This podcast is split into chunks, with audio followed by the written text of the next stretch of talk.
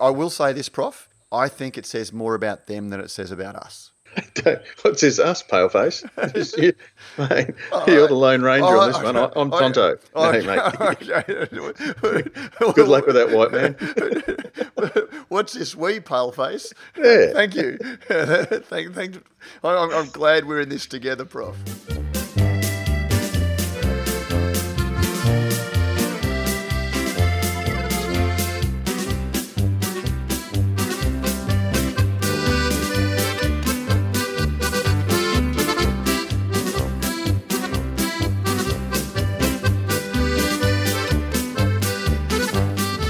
Thanks to Cryer Malt. This is Brews News Week. I'm your host, Pete Mitchum, and joining me is Matt Kierkegaard. G'day, Matt. Good morning, Prof. How are you? I'm a little bit tired, a little bit dusty, it's fair to say. Dusty tired, or dusty had too many beers last night? Because you know that we don't talk about the latter. No, dusty... literally dusty, because you've been out. So we need to make this quick. This needs to come in well undercooked, so that before Mrs. Pilsner gets home, having loaned me her not quite 6-day-old car that had just on 300 Ks on it, it's now got 1,300, and it's literally dusty. I visited most of the breweries in the High Country Brewery Trail in the Victoria's northeast. As well as a couple that weren't on it, but yet. Look, doing some video work and caught up with some good friends and had some great times. And it's just springtime. You know what it's like, Matt. You know, like that particular part of the world, which is. I mean, we're blessed down here, I guess, because it's an all year round playground kind of thing, or becoming that way. It has in the past been very much, you know, Victoria's, you know, ski resort area, but trail riding, mountain biking, downhill, you know, hiking, all water sports, the whole bit. And springtime, it's just absolutely beautiful. It's an amazing spot. I was down there for the High Country Hop Harvest, the Bridge Road. Ben Krause always does, and we went for a bit of a tour and went to Bright Brewery, and they had an ultra marathon that was. They had a High Country run where they have 3 days, and they are the start and or the finishing point for this run. And people were out cycling. Mate, I like to cycle on flat bicycle paths, so the thought of cycling around Bright didn't really appeal to me, but there are a lot of people doing it. It's an amazing space for all of that outdoor activity. Yeah, when it comes to cycling, I'm more a recycler. I see what you did there. Yeah, up there at the moment. So this weekend, Bright is hosting a Spartan race. And people from all across the world. And so I'm going to give a shout out to my new friend Jin, who is from a group called Tokyo Beer Boys.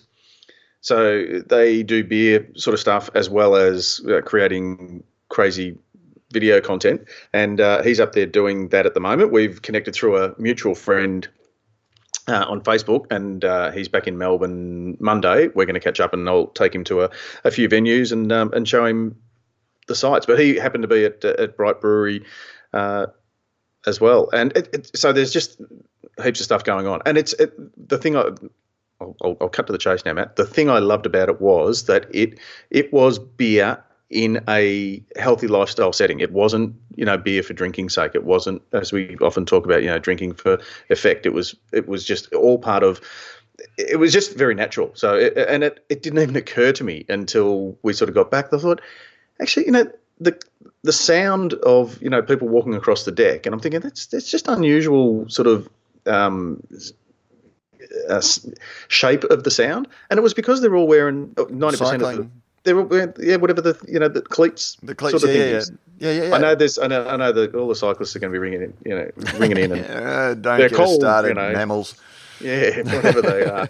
But had a lot of fun, and there's some really cool content to come. Nice little segue, because as I said, you know, I wasn't sure when you said dusty that you were referring to. I knew you'd been up in the High Country, but I just wanted to clarify that, because that is the complete opposite, you know. Yeah, going off the beaten track a little bit to get to some of the more out-of-the-way breweries. And, as I say, I need to get this well and truly under the cook limit so I can get down to the Magic Hand car wash. Cool. Okay, well... get Guptill and Deepak to return the car to its... Let's crack on then. Not a lot of news this week, it is fair to say, but, Matt, making news...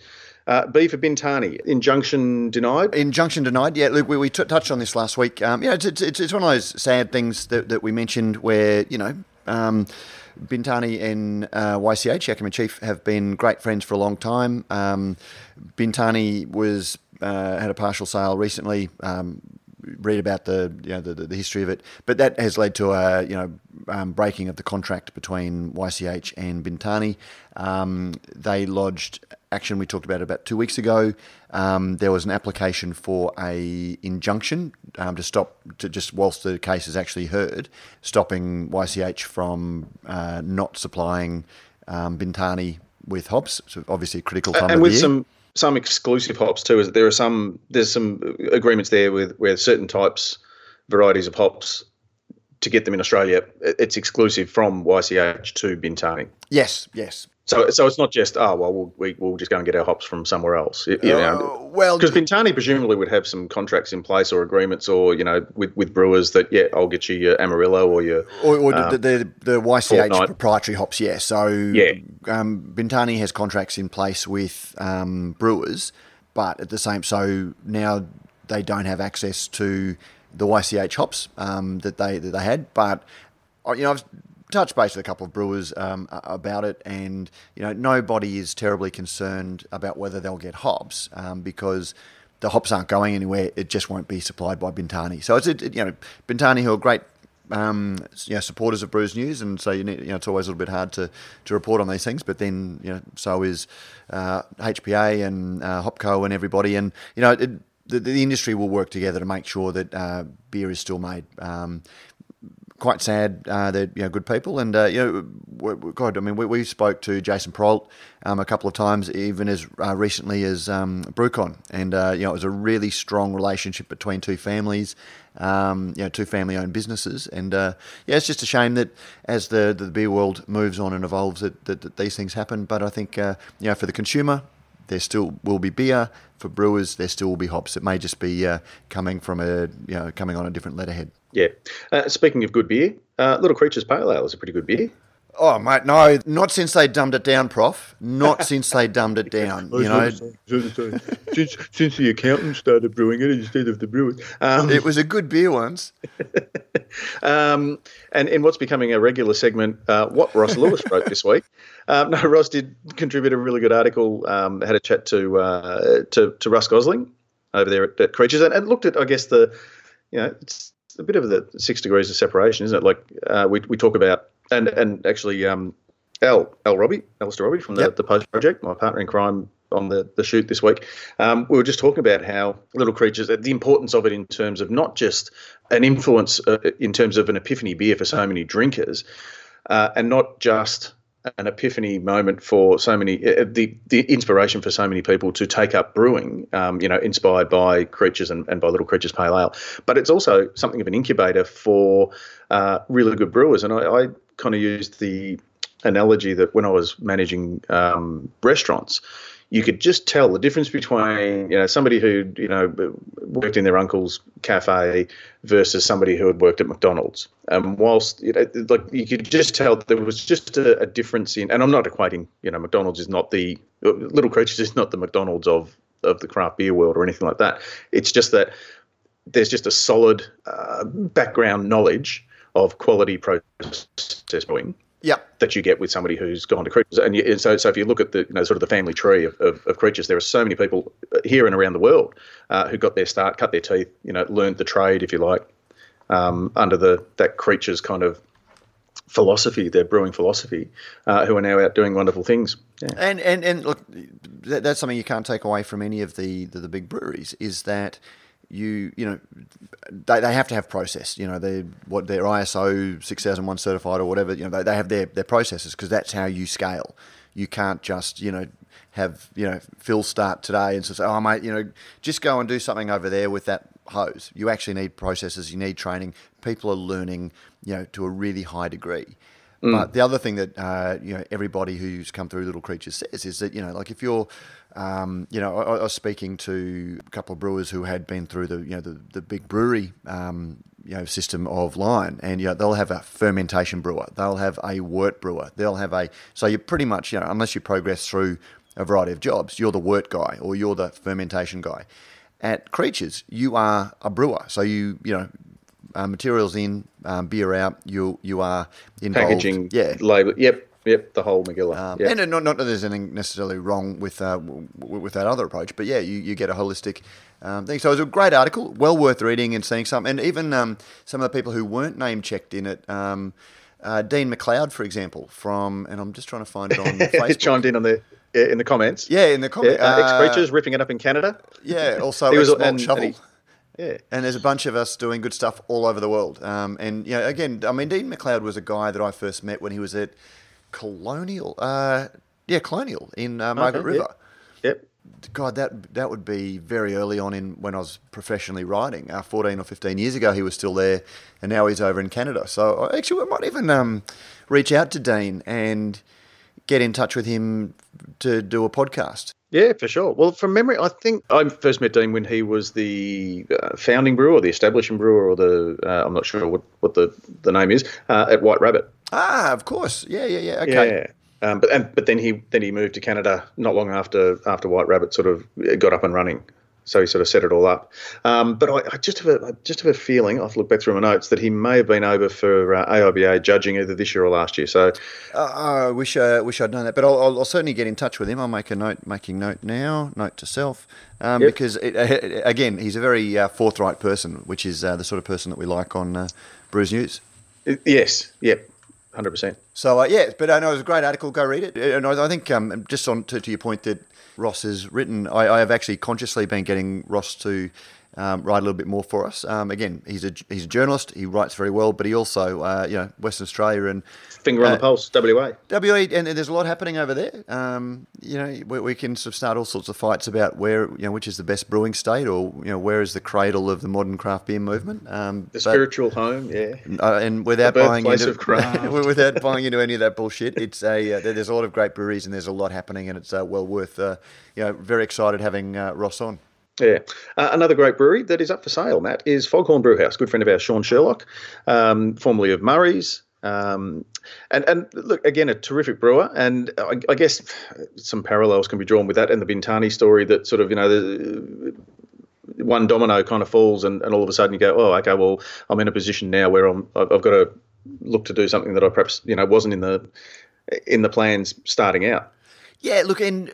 this is one of those stories for me, Prof, that you tend not to think about. Sean was, made a very significant name for himself at Murray's Craft Brewery, kicking out some amazing beers there. And he's very, very quality oriented. And it was big news when he left to set up his own brew house in Newcastle.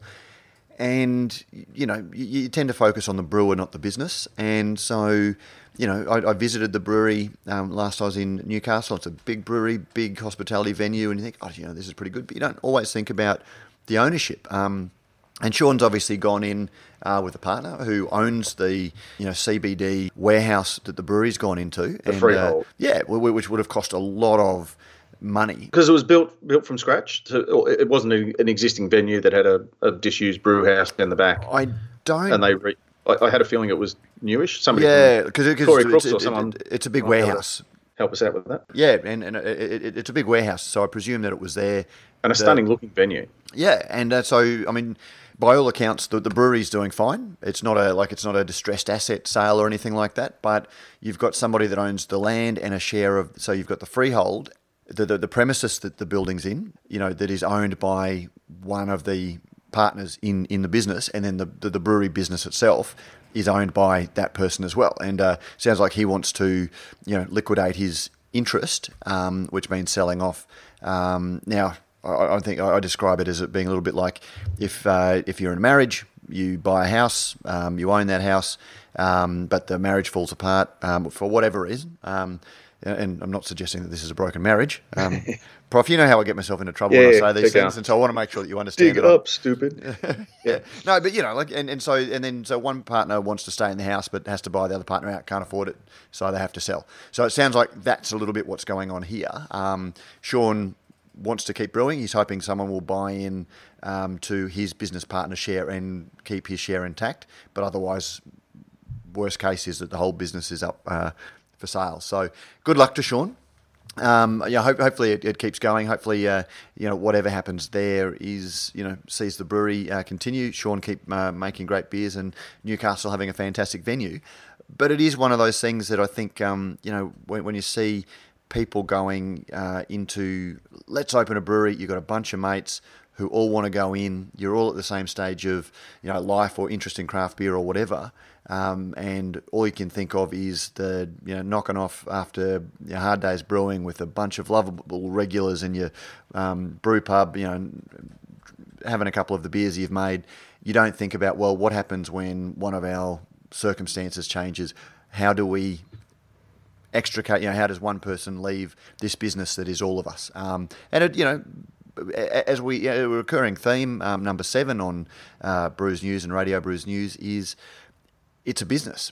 You can talk about craft beer, but it's the craft beer business. And passion and yeah.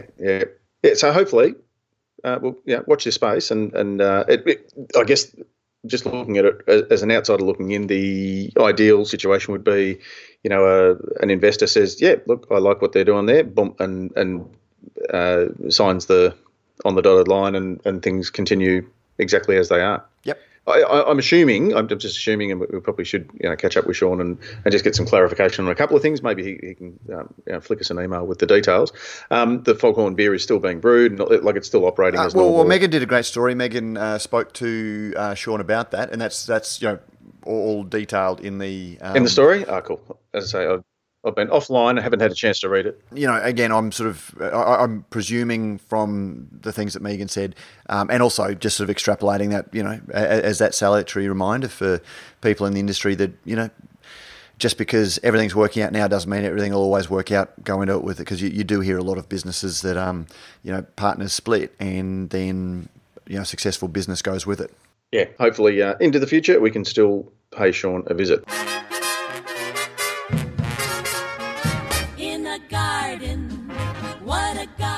Brews News is made possible by Brewpack, Australia's number one craft contract brewer. With over 100 craft beers and ciders on the roster and counting, Brewpack specialises in offering growing craft breweries a home for their packaged and kegged beer, no matter how crafty. Serious about handmade beers, and with an open-door policy, Brewpack's brewers love having passionate, hands-on partners in the brewery. Thinking about craft contract brewing? Think Brewpack. And yes, we thank Brewpack for not only making a whole lot of great craft beers possible, but also for making this podcast possible. Somebody else, Matt, that we may pay a visit to. Yeah. In town, I noticed this week, none other than Adrian Walker from Firestone Walker. Oh, was he? No, he is. He's. I think he's in town in Melbourne this week doing a, I'm going to say barrel aged tasting. Okay. Curated tasting. I noticed. I just noticed it on Crafty Pint, and I'm not sure whether it's today, which is the 16th, which was the date listed, or Saturday tomorrow, which was the day listed. So just maybe check on the Crafty Pint. He may have fixed that up.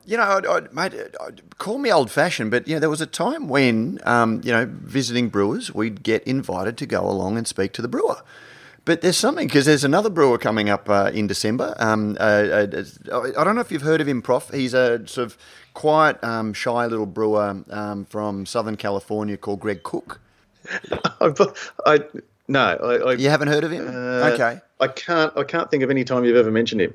So apparently he's in town on the 4th of December, and he and I have, we've been mates for years. Hey, didn't you leave the last interview that you did with Greg saying, look, if I get to Australia, I'd love to catch up and chat. Catch up and talk about it. And he's also tweeted, so saying the invite may have got lost between your perhaps change of address since you last spoke to him. Yeah, but so no one's invited, and because I don't know if you also remember. So Greg Koch. Regular listeners know about the history of Greg Koch back in 2011 when I was saying what he wanted, what he was saying. Best mate.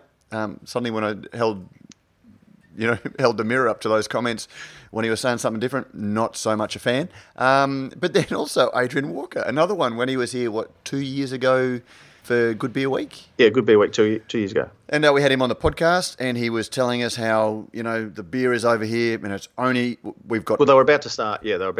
And we have got ironclad contracts with... Dan Murphy's that they're only going to ever put it in the fridge. And as soon as that podcast, such is the power of our audience, we have eyes all over the country. Within a week of that going, we started getting people texting us photos of floor unrefrigerated floor piles, floor stock. We sent them off to Adrian and said, "Hey mate, you'd better get on to Dan Murphy's because they're breaching your ironclad contract." Yeah, not so much. Apparently he may have misspoke. And so back then, James Atkinson wrote a story about that. And mate, suddenly, when we hold up brewers, comments to them, apparently we fall off the guest list. PNG. I don't know. You're PNG? Right, yeah, persona non grata. Okay, yeah. But look, I will say this, Prof. I think it says more about them than it says about us. What's this, us, paleface? Mate, you're the Lone Ranger on this one. I'm Tonto. Hey, mate. Good luck with that, white man. What's this, we, paleface? Yeah. Thank you. I'm glad we're in this together, Prof. No, that's all right. Okay, so you're not going to join me on mailbag. The 4th when mailbag. What's in the mailbag? Because I'm just transmogrifying and mutating what it's called, transporting. No, it's there's some technical term for it where I'm in between email-y things. Okay. So I don't have access to my email this morning, just as I've got back from because it requires a new password. Actually, there are a couple of nice comments on the Facebook page, and here's one that we'll follow up with. Megan ran a story about Jetty Road. Their new Jetty Road's now got their new brew house in. Yep, down the Mornington Peninsula, down this way. Premier Stainless Steel, shout out to Premier. But Ray H just posted about that. It's good to see another brewery open. My first visit to a brewery was Brick Lane. I will visit the Jetty Road Brewery soon. Brews News is a great app. So seems to be a bit of a confusion about what we are. We're a website, but... news website, but anyway, somebody is finding out about it. So yeah, I just thought that was a nice little. You can app us if you like, if you feel more comfortable apping. Well, we don't really have an app. Should we have an app? Yeah, but if Crafty's got an app. Well, no, maybe if you look at Brews News on your phone, does that kind of people think that's like an app? Maybe yeah. Okay, I'll maybe it's just short for appropriate. Maybe it's no one's ever accused me of that before. Certainly not Greg Koch, nor Adrian Walker. And anyway, hello to Greg and Adrian. I still like you guys. Anyway, I like them. Don't get me started. There is just something about . Oh, look at the time!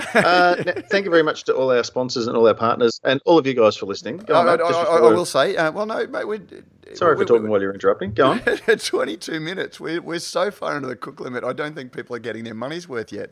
I know you have to go, but we've still got another 7 minutes. I might talk about Stone for 7 minutes. No, Prof, I will say this. Delete button's not working. On Wednesday, I went to see some potential sponsors. They wanted to have a chat about maybe coming on and sponsoring the podcast, which is lovely. I'm not going to say who they were at this stage because you don't buy a cow if you get the milk for free, as they say. But two very nice gentlemen with a labelling business. Okay, so narrow it down, not too much. Well, there's a lot of labelling businesses. But anyway, now they discovered the podcast, which is how they sort of said, "Oh, we want to be part of Radio Brews News. These guys are quality." But and shout out to you guys, you know who you are. But they did mention we were talking about the issue of cans, and they did make the point that they drink out of cans, they decant. But there's something odd about being in a nice restaurant and being served a can. So one point to me, I'll take that one. And yes, you can teach us how to pour it into a glass, and so it doesn't glug, Prof. But there is still a perception issue. Yesterday, but just to show that I'm balanced, yesterday I was down at Bolter, catching up with Scotty and Stirls and talking about cans because they are cans. And I made the point of asking, would you guys ever look at bottling? Do you think they'll ever swing back? And it was really interesting. They are just so dedicated to cans. Had a little bit of a chuckle that Stone & Wood has now brought out Pacific Ale in cans. Another one of we'll never do. Yeah, never. Yeah. But Sterling was quite happy to say, we will never do bottles. You know, our consumers, you know, environmentally. And he also made the point that, you know, within 12 months, we will be crucified if we're still using those plastic pack rings, because that is so far on the nose. So, and as he said, perceptions will change about, you know, the appropriateness of pouring from a can. They're in a lot of restaurants, a lot of high-end restaurants who are decanting from the can into a glass at the table. And they think that any perception that exists now will change. Oh, look, it probably, you know, you go back to, you know, I would never drink beer out of anything that's, you know, not a wooden hogshead or firkin. What is this with these fancy stainless steel? That'll never catch on. I don't know whose voice that was. But. No, I'm just letting you go. You know where I go. Yeah, but you know what I mean? Like, I know what you mean. Every time something new comes along. Yeah. It's the same, you know. But cans aren't exactly new. It's going to take a while. Cans aren't exactly new. You know, I don't think that they're exactly new, and I still think that, you know, that there is a perception about it. But as I said, perceptions change, and you know, a lot of venues are, you know, pouring wine out of taps, which again, to someone of our vintage, that, you know, there was a big argument about cork versus cap. You think, gee, beer on wine on tap, it can't be very good, but to someone who's 25 who only knows wine from tap. You know, what's the big deal? Exactly. Yeah. There you go, Prof. Now, I just successfully took us up close to half an hour, so the listeners. Nice padding. I won't say that they're actually going to get value, but they're getting, you know, they're getting quantity, if not quality. Yeah. Yeah. Exactly. And we actually get complaints if we go too short, because we leave people hanging on the train, and, you know, we should find out what the average commute to work is, but I'm pretty sure it's, you know, catch up on a previous episode. Enjoy some beer as a conversation. We've had some great feedback about the last couple of beer as a conversations as well, so we'll keep those coming. And you've got a couple that flew solo. We will tease Melbourne listeners. Pete is based in Melbourne. Megan, our head writer, is based in Melbourne. I'm based in Brisbane. Seeing we've got a bit of a team, we're going to have a Melbourne catch-up Christmas party. You don't need to know any of this, except we are going to be in Melbourne early January at this stage, Prof. Maybe we might coincide it for the 4th, because apparently there's some other good things happening in Melbourne on the 4th. Well, we don't want people to have to choose. Well, I wonder if Greg Koch would come to our Christmas party. All you have to do is invite him. All it takes is an invitation, doesn't it, Prof? That's it. But maybe put my name in it, not yours. Anyway, so listeners, keep an eye out. If you are based in Melbourne, we have long been talking about doing a bit of a Melbourne catch-up. That will actually coincide, if we record in the first week of December, that will coincide with the recording of our 200th episode. So we might make something of a gala of it. So keep an eye out, and we'll be doing something the first week of December, and hopefully you'll join us for a live recording of the 200th episode of Radio Brews News. Yeah, that'd be great. So date and venue to be confirmed. Date and venue to be confirmed, but I'll get on that before the next podcast, but just keep an eye out for it.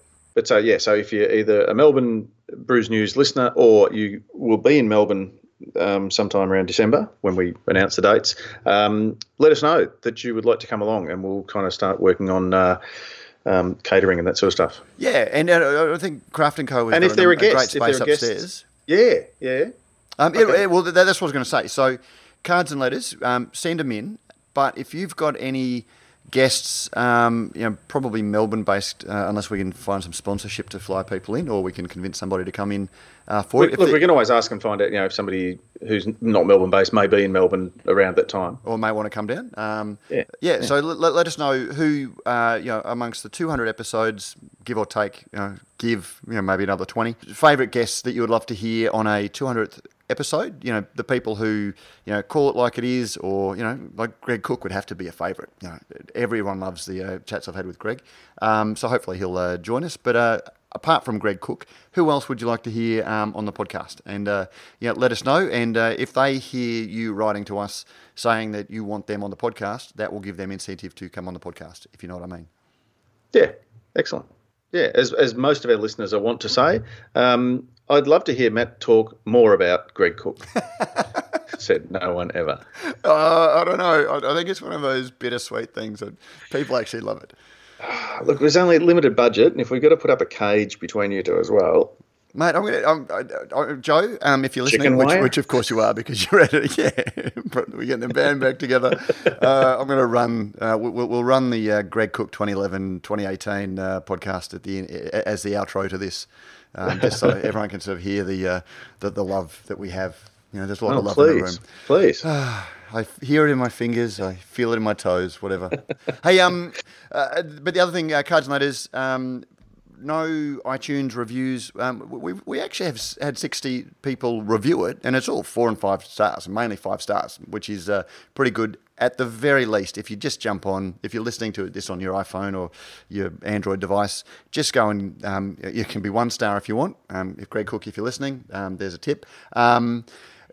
Give us a review. It does help other people find us. It just pops us up in the search bar if someone's looking for beer podcasts. And if you can tell them a little bit about why you listen, that helps as well. But otherwise, send us a tweet. Send us a we don't have an Instagram, but we are working on it. Leave a message in Facebook. However you want to sort of get in touch, just leave a comment. Help other people know that this thing that Prof and I do is maybe potentially sometimes worth listening to. Agreed. Thank you very much. Yeah, thanks to all the sponsors. Thanks for all the listeners. Matt, thank you very much for your time today. Thank you, Prof. Thank you for racing back in your dusty car and at risk of upsetting your wife to record. That's it. Oh, that's right. She didn't listen. But no, I'm going to go, just in case she does, I'm going to go out and this will be the first episode she ever listens to. So I now have to go out and get it washed. So that's my day done. Mate, we'll catch up with you next week. And listeners, same. Catch you next week. Greg Koch, welcome to Radio Brews News. Thank you, sir. Nice to be talking with you. And nice to be talking to you. And also, Greg Koch, welcome to Radio Brews News. How are you? I'm well, thanks. How are you? I'm great. Thanks for asking. Now, because we've got two Greg Kochs, it could be a little bit confusing, so I'm just going to call you 2010 and 2018, if that's okay, just to avoid confusion. Perfect. Okay, great. Now, look, I wanted to chat. There's been a bit of disagreement between you both this week, so I thought we could sit down and have a bit of a chat and see if we can find some common ground. So I guess the best place to start is 2010. Can you tell me a little bit about how you see Stone Brewing and what it means to you? Well, at Stone, we're known for being one of the progenitors of the West Coast style of beer, and what that means is predominantly hoppy, big, citrusy, just a very aggressive, fresh, aromatic, hoppy character, and a distinct and definite bitterness. And, we're unabashed hopheads, and we felt it was, our basic philosophy from the beginning is there are plenty of breweries making beer for the masses. We want to make beers that we have more personal respect for. Okay, that seems pretty straightforward. Now, 2018, what does Stone mean to you? Where did you come from? My partner, Steve Wagner, and I started the company 22 years ago. At Stone, we've always prided ourselves of going our own way, being who we are and true to ourselves. We've developed into a unique entity that I am enormously proud of, and I feel so privileged to be a part of the larger craft brewing industry. Okay, that music was probably a little bit dramatic, but it sounds like you're on the same page. It sounds like you both still feel Stone is the same business and coming from the same place. So I guess the question then, 18, is, is it possible to send beer halfway around the world and get it to the customer fresh? And if you can, how would you do it? Oh, yeah. That's a super simple and direct question and answer. We have a highly oiled, well-tuned pathway and, is all focused on getting beer to retailers within a very truncated amount of time that actually is well within our stated limits. And also be a system that is reefer the entire way, refrigerated. Yeah. Okay. Greg Koch, 2010. What do you think? Can you send beer refrigerated halfway around the world and get it onto shelves into consumers' hands within the time that you think is reasonable? It's, dare I say, a bit naive. Here's the situation. Australia is very far away. We know that. Australia is across the equator. So what we'd have to do is we'd have to temperature control our beer. And by the way, we're our own wholesaler in Southern California, and we have a 100% refrigerated fleet. So we'll have to refrigerate our beer, sending it down to Australia. It's a long ways away, so it's going to be as expensive as hell. Greg Koch, 2018, is that a problem? Is it a distance issue? It's not, in its purest, most technical basis, it's not a distance issue, because distance can be solved reasonably well with a shipping container. We're on the coast, goes over to the Australian coast. It's, doesn't get hung up on at the docks and the ports on either side for more than a day or so, generally speaking, and it's refrigerated. So it adds, I don't have off the top of my head what the shipping time is, but it's under a couple weeks. So, beer can easily arrive across that gap efficiently. And so then it's about the quality of the system that exists. And there are... Hold on. I think Greg 2010's got something to say. It's then going to go into the Australian distribution system, which, correct me if I'm wrong, but I don't think that refrigeration is in the distribution system is very common. No, it's not. So it's not. So already the standards that we've set for ourselves within a close range to our own home can't even be put into effect in Australia.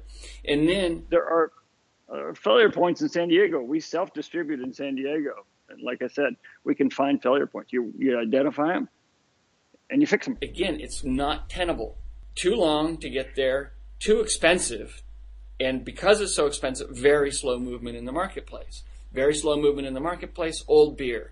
You end up paying too much for it. You get a poor experience. You don't want to buy it again. That's not going to work. Greg Koch, 2018. Look, I actually have to side with Greg Koch, 2010 on this one. I've been out to a lot of bottle shops. I found a lot of beer sitting on shelves, well over 6 months old, warm shelves. When I've bought it, it's gushed. Doesn't that concern you? Well, and I'm glad you pointed that out to me, and it's certainly worth being delved into on our side to, try and find this out. It's always a cooperation with the retailers. And if a retailer is going to, buy too much stock because that's problematic and it needs to get addressed. I'm not going to justify that at all. And that's not good. Greg Koch, 2010, what do you think? I will say, direct to you, everybody in Australia, if you are a retailer who is knowingly selling damaged beer in a way that the brewer would not approve of, you're hurting the industry, and you're hurting yourself. You're hurting your customer base. Greg, 2010, that's a little bit over the top, don't you think? What happens when beer isn't treated properly by retailers? A consumer, whether they're experienced or not so experienced, has it, and they are not turned on to the category. They're turned away from the category. So it damages, and it damages the industry. And we experienced this a lot in the middle 90s here in the United States. The bubble burst in 1996, and so it was like the brakes just got slammed on. And the reason why is because there were so many small brewers, retailers, wholesalers were just throwing shit against the wall. And the consumer became disengaged. They said, I don't want to spend this much money anymore to take a chance on something that doesn't taste very good. So what would you do if you saw me about to drink one of these beers? If I was there and I saw you about to take a sip of the beer and I knew how it was tasting, I would take it out of your hand and I'd pour it on the ground. Wow.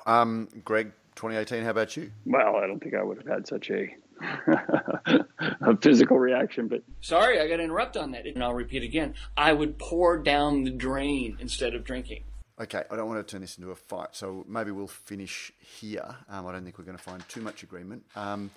But I guess, Greg, 2018, what would you like to say? What's the way forward? You know, it's a three-dimensional world that we live in, meaning specifically with the beer, you know, you have the beer and the flavor profiles itself, what's available locally, what your reputation is, what the shipping and the costs involved and our standards with the refrigeration and the end up on the shelf price, and then a particular retailer and their characteristics, and how do they store it, what's their pricing policy, how do they steward after it, how much they look at it, is it enough, could it use some improvement? You know, and all of these things go into this very complex model that really is just, you know, sort of everyday beer business that we live in. And it requires having your wrenches out every day, tweaking and, you know, adjusting the gears, trying to get them to work properly. Thanks for your thoughts, Greg Koch 2018, Greg Koch 2010.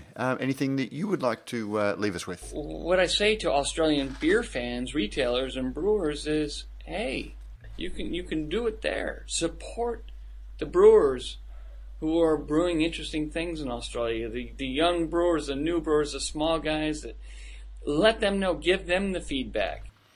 Look, I'll be sure to do that. Now, I don't know that we found too much common ground here, but look, beer is a conversation, and I'd like to thank you both for being part of that. 2018, thank you very much for joining us. Well, thanks for the conversation.